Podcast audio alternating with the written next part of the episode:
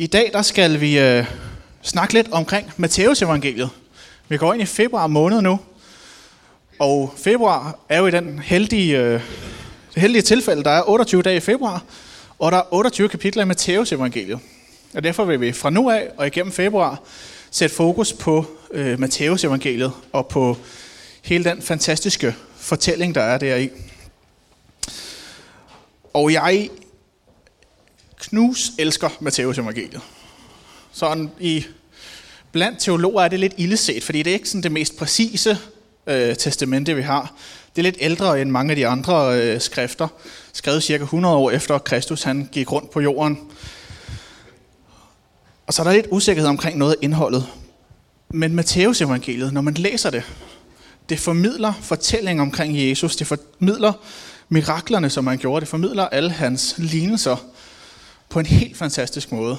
Det er fantastisk læsning, det er medrivende, og det er spændende, og det er livsforvandlende, når man læser Matteus evangeliet. Og de forskellige evangelier, Matthæus, Markus, Lukas og Johannes, så er det nok også det, som helt klart er lettest at læse. Det er sådan, hvad jeg vil kalde for Bibelens best, bestseller. Sådan en rigtig page-turner. Ja. Er I med? Har I læst den? Ej, ja, jeg ved, jeg har læst Matteus evangeliet. Og det er bare fantastisk fuldt af betydning og poesi osv. Så, videre. så har I jeres bibel med? Godt at høre. Så inden vi starter, hånden på hjertet og, øh, og sådan helt uden fordom og sådan nogen, noget. Hvor ofte læser I jeres bibel? Nogen, der bare rækker hånden op. Jeg læser den. Yes! Er det, er der nogen her, som læser deres bibel hver dag? Sådan. Hvor mange læser en gang om ugen? Hvor mange er på en gang om måneden? Hvis vi skal være hånden på hjertet, hvor mange er det mere end et år siden, man har åbnet en bibel? Det er godt, der sidder nogle ærlige mennesker rundt omkring. Ja, Bibelab tæller også med. Hvor tit har vi læst i Guds ord? Ej, bare rolig. Jeg sørgede selvfølgelig for, at René han tog noter, så der kommer en, øh, kommer en notifikation i e-boks. Nej, jeg vil gerne bruge februar her på at vise jer, hvorfor det er, jeg elsker så meget at læse Bibelen, og hvorfor I alle sammen skulle begynde at læse mere i Bibelen. Jeg, der læser dagligt, læser to gange om dagen. Jeg, der ikke har læst det sidste år, læser to gange om dagen. Det Ej, det passer ikke. Jeg kan godt forstå, der at man ofte sidder og tænker, hvordan skal jeg komme i gang, og hvad er det, jeg egentlig skal søge efter, og Bibelen er sådan en mærkelig tekst, hvis man bare starter fra side 1.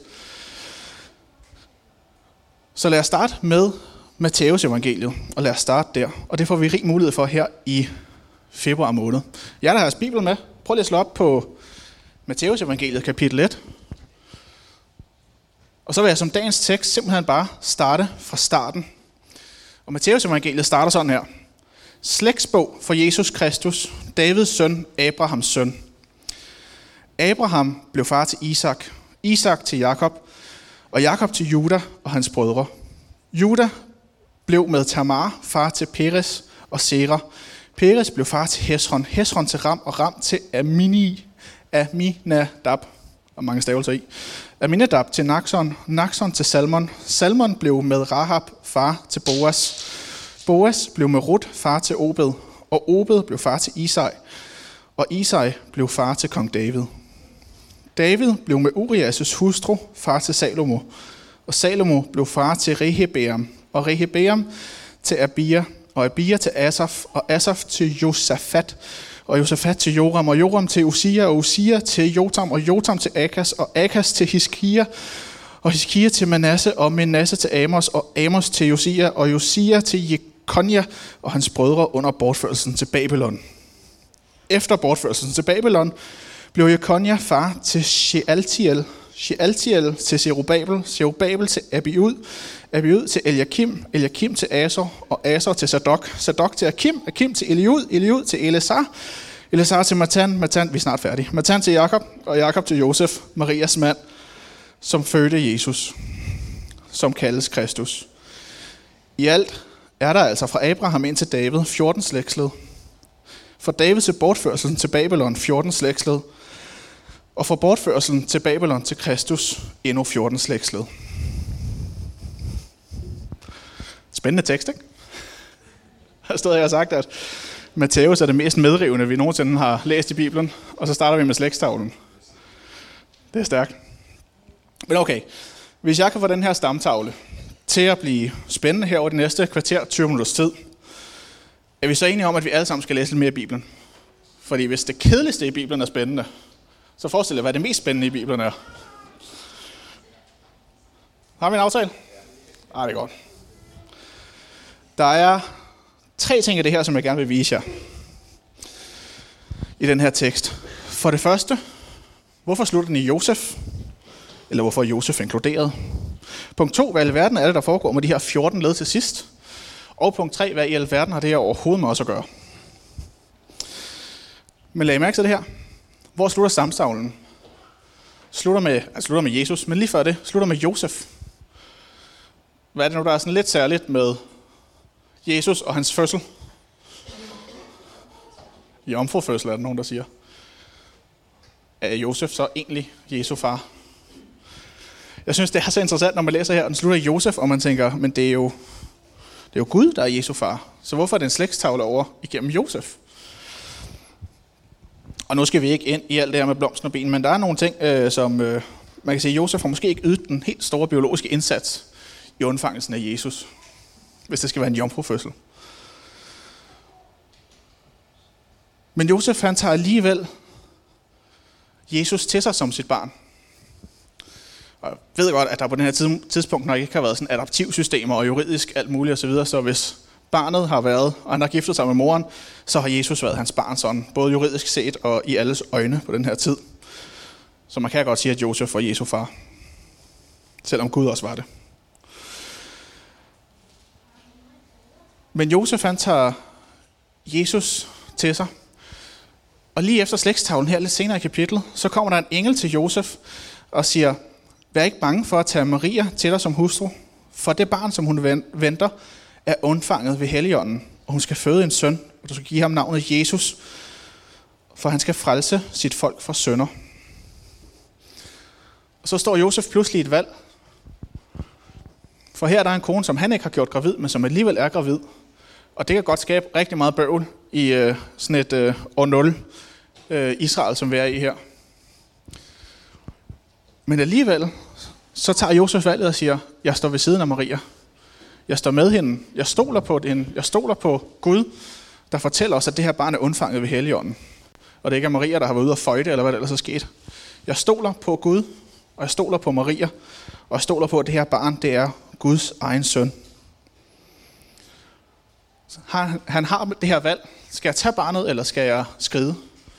Hvis jeg kan huske, René der prædikede i søndags, Selvfølgelig kan jeg huske, René prædikede i søndags omkring Jonas og den her meget store fisk, hvor Jonas bliver ved med at flygte fra Guds kald, og fisken bliver ved med at smide ham op tilbage ind i kaldet. Det samme valg står Josef i. Skal jeg tage barnet her? Skal jeg tage det til mig? Eller skal jeg bare løbe og flygte den anden vej, væk fra Maria og væk fra det hele?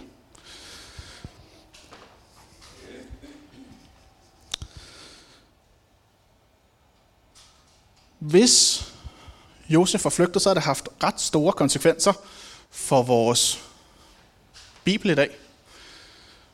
Fordi når vi ser på profetierne fra Gamle Testamentet om, at Messias skal komme, så er det meget, meget vigtigt, at Messias skal være af Davids slægt. Og Josef var af Davids slægt. Så fordi Josef han tager Jesus barnet til sig, så bliver Jesus af Davids slægt. Det havde haft fuldstændig fatale konsekvenser, hvis Jesus han var vendt om og flygtet. Fordi så havde vi lige pludselig ikke haft den her messias profeti, der gik i opfyldelse.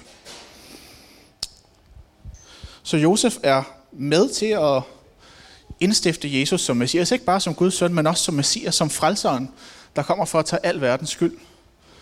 Fordi han adlyder og følger Guds kald til ham. Prøv at tænke på, hvad det betyder, når Gud han kalder os. Hvis, Jesus var, hvis Josef var flygtet fra sit kald, hvad var der så sket med Jesus? Så havde profetierne ikke gået i opfyldelse fra Gamle Testament. Hvad sker der, hvis vi flygter fra vores kald? Måske ikke, fordi vi lige øh, har en messi, kommende messias hjemme i vores hus. Det er nogen, der synes, men... Øh. Men prøv at forestille dig, hvad der sker, når vi flygter, når Gud kalder. Så er der en del af Guds plan, som ikke kan gå i opfyldelse. Så må Gud ud og lave nye planer, ud og kalde nye mennesker. Fordi vi stikker halen mellem benene. Så når vi læser den her stamtavle og tænker, hvorfor ender den i Josef? Så ender den i Josef, fordi at det indstifter Jesus som Messias, og fordi det viser os, at det er enormt vigtigt, at vi siger ja, når, når Gud han kalder os. Når Gud siger til os, og han kommer til os og siger, prøv at her er en pige, og hun er blevet gravid med Helligånden, undfanget med Helligånden. Du skal selvfølgelig tage hende som kone. Så adlyder Josef, og det skal være til inspiration for os. Amen. Amen.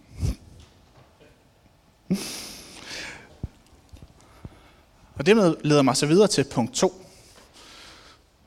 Hvorfor får vi at vide, at der er 14 slægtsled fra Abraham til David, og 14 slægtsled fra David til eksilet i Babylon, og 14 slægtsled fra eksilet i Babylon til Jesus. Hvis I var gode øh, rabiner og gode jøder, jøder er rigtig, rigtig glade for tal.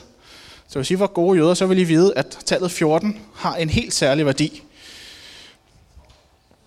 Og ikke bare tallet 14, men også hvis man lægger de her tal sammen.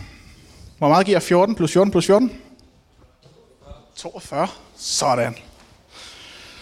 Og tallet 42 er mega vigtigt. Det kommer vi til lige, lige om lidt.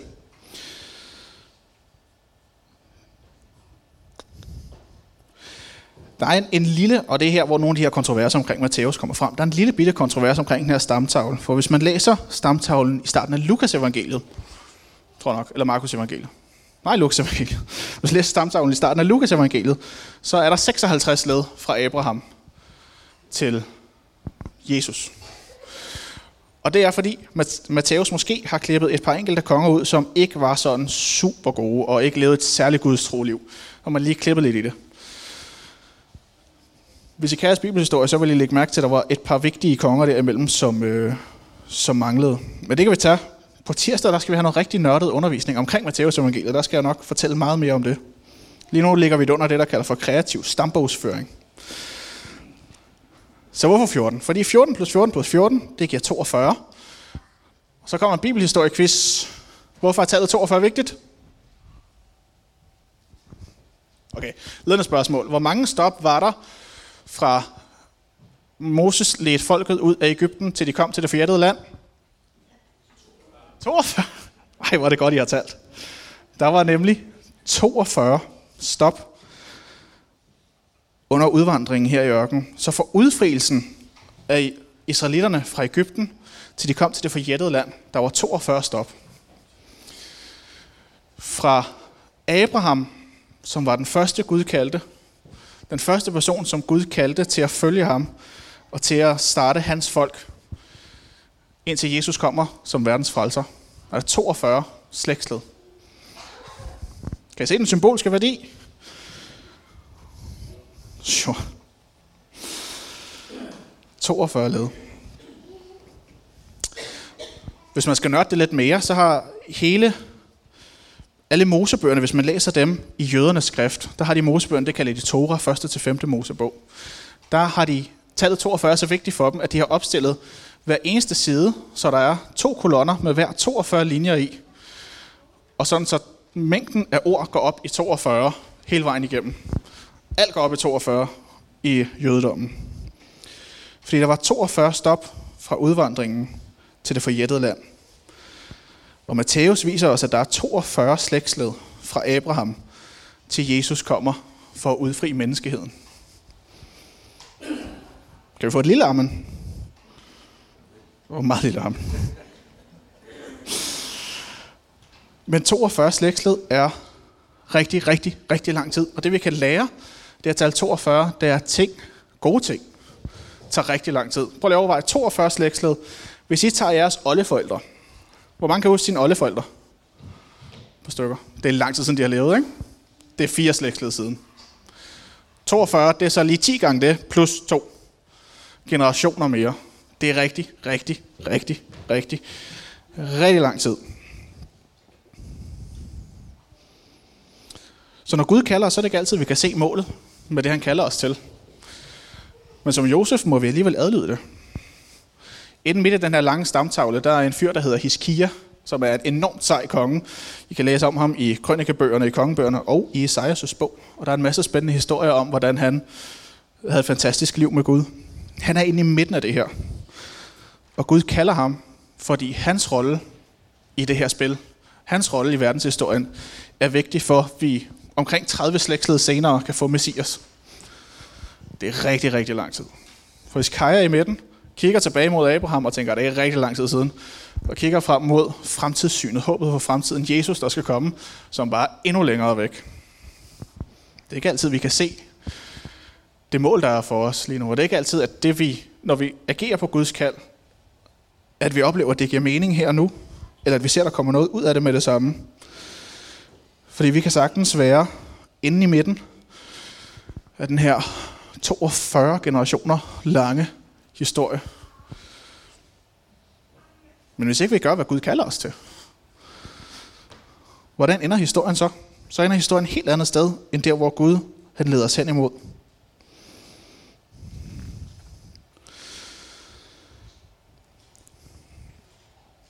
Det kan godt være, at det føles nogle gange lidt meningsløst. Eller føle som om det, vi gør, det ikke giver en, giver en gevinst her og nu. Når vi laver forskellige projekter eller aktiviteter, når vi går ud og snakker med mennesker, vi ser dem ikke komme til tro her og nu, eller hvad end det måtte være, så er det, vi skal huske os selv på, at det her det er ikke en sprint, hvor vi bare skal nå hurtigst muligt fra A til B. Det er 42 generationer lang maraton. Det er flere tusind år, der går. Og vi er en del af det.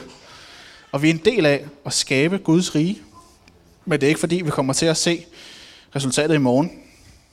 Eller hvem ved, det kan sagtens være, at i morgen så, så er den store bortrykkelse, så er vi alle sammen afsted. Men vi ved det ikke. Det kan sagtens være, der går tusind år. Endnu mere, desto vigtigt er det, at vi, som Josef gjorde, lærer at følge Guds kald. Og punkt to, vandre med Gud her og nu, også selvom det ikke altid giver mening. Også selvom der ikke altid øh, lige kan ses et øh, lys for enden af tunnelen. Nu kommer en Rudi. For Rudi han tog fat i mig her inden øh, gudstjenesten og sagde, jeg tror, jeg fik et ord til dig. Noget omkring lys i mørket. Og så kigger han. og, og som det tit er, når man får sådan et ord, så er det som regel inden midt i sådan en prædiken her, at man tænker, nå ja, det var det, jeg skulle sige. Og så kan man stikke af. Men det er ikke altid, at vi kan se, at der er et lys for enden af tunnelen. Det er ikke altid, der er det der lys i mørket. Men det er faktisk også som kristen, som har kaldet til at være det lys i mørket for mennesker omkring os. Og det er bare en sindssygt mørk tid lige nu. Ikke bare med vejret derude, og det bliver hurtigt mørkt. Heldigvis bliver dagene længere nu. Men også når vi kigger ud i verden på inflation og på krig og krise osv., der har Gud givet os alle sammen et lille lys. Gud er selv kommet til jorden i Jesus Kristus, der døde på korset for vores skyld, for at vi kunne blive frelst. Og for bagefter at sende os heligånden, sådan så vi kan være en del af at skabe Guds rige, og være en del af at skabe kærlighed og vise mennesker til korset. Og være det lys. Og det her med punkt 3 at gøre her. Hvorfor skal det her stadigvæk interessere os? Det er en bog, der er skrevet for 2000 år siden, som handler om ting, der skete et par tusind år før det. I hvert fald når det lige handler om slægtstavlen, starter mange tusind år siden. Hvorfor er det stadigvæk relevant for os i dag? På grund af det lille ord, som hedder eskatologi. Fremtidshåb. Der er et håb for fremtiden for os. For jøderne, der var håbet for fremtiden, der skulle komme en messias, og han kom i Jesus Kristus for at frelse os, for at ophæve loven, opfylde loven, og for at indsætte den nye pagt ved hans blod, som vi lige har fejret i nadveren.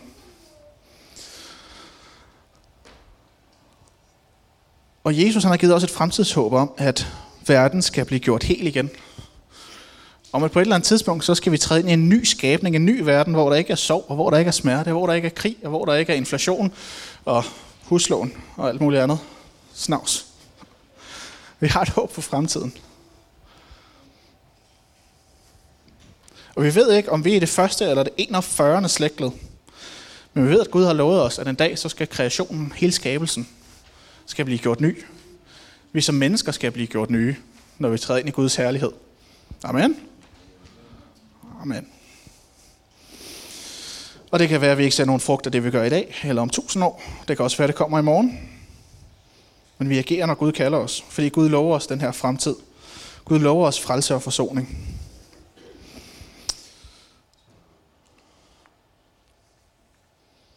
Vi skal til at runde det her af. Stefan. Det var en meget stille cue til Stefan. Vi ser noget af Guds værk allerede nu. Og der er noget, der stadigvæk er til at komme. Jesus kom for at frelse os fra synd og skyld og skam. Og for at, øh, at vi kan træde ind i en ny verden, i tæt relation med Gud. En Gud, der ønsker at være sammen med os. Og øh, vi skal bruge lidt tid på at bede sammen nu her. Bruge lidt tid på at reflektere og tænke over øh, det, vi har hørt i dag. For jeg tror, at Gud han gerne vil rykke noget i os. Jeg tror på, at Gud han... Øh,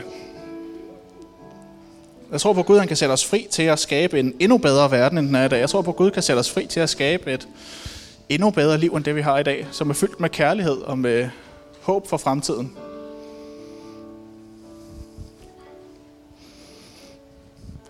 Så nu vil vi, øh, vi vil gå over i noget lovsang nu her.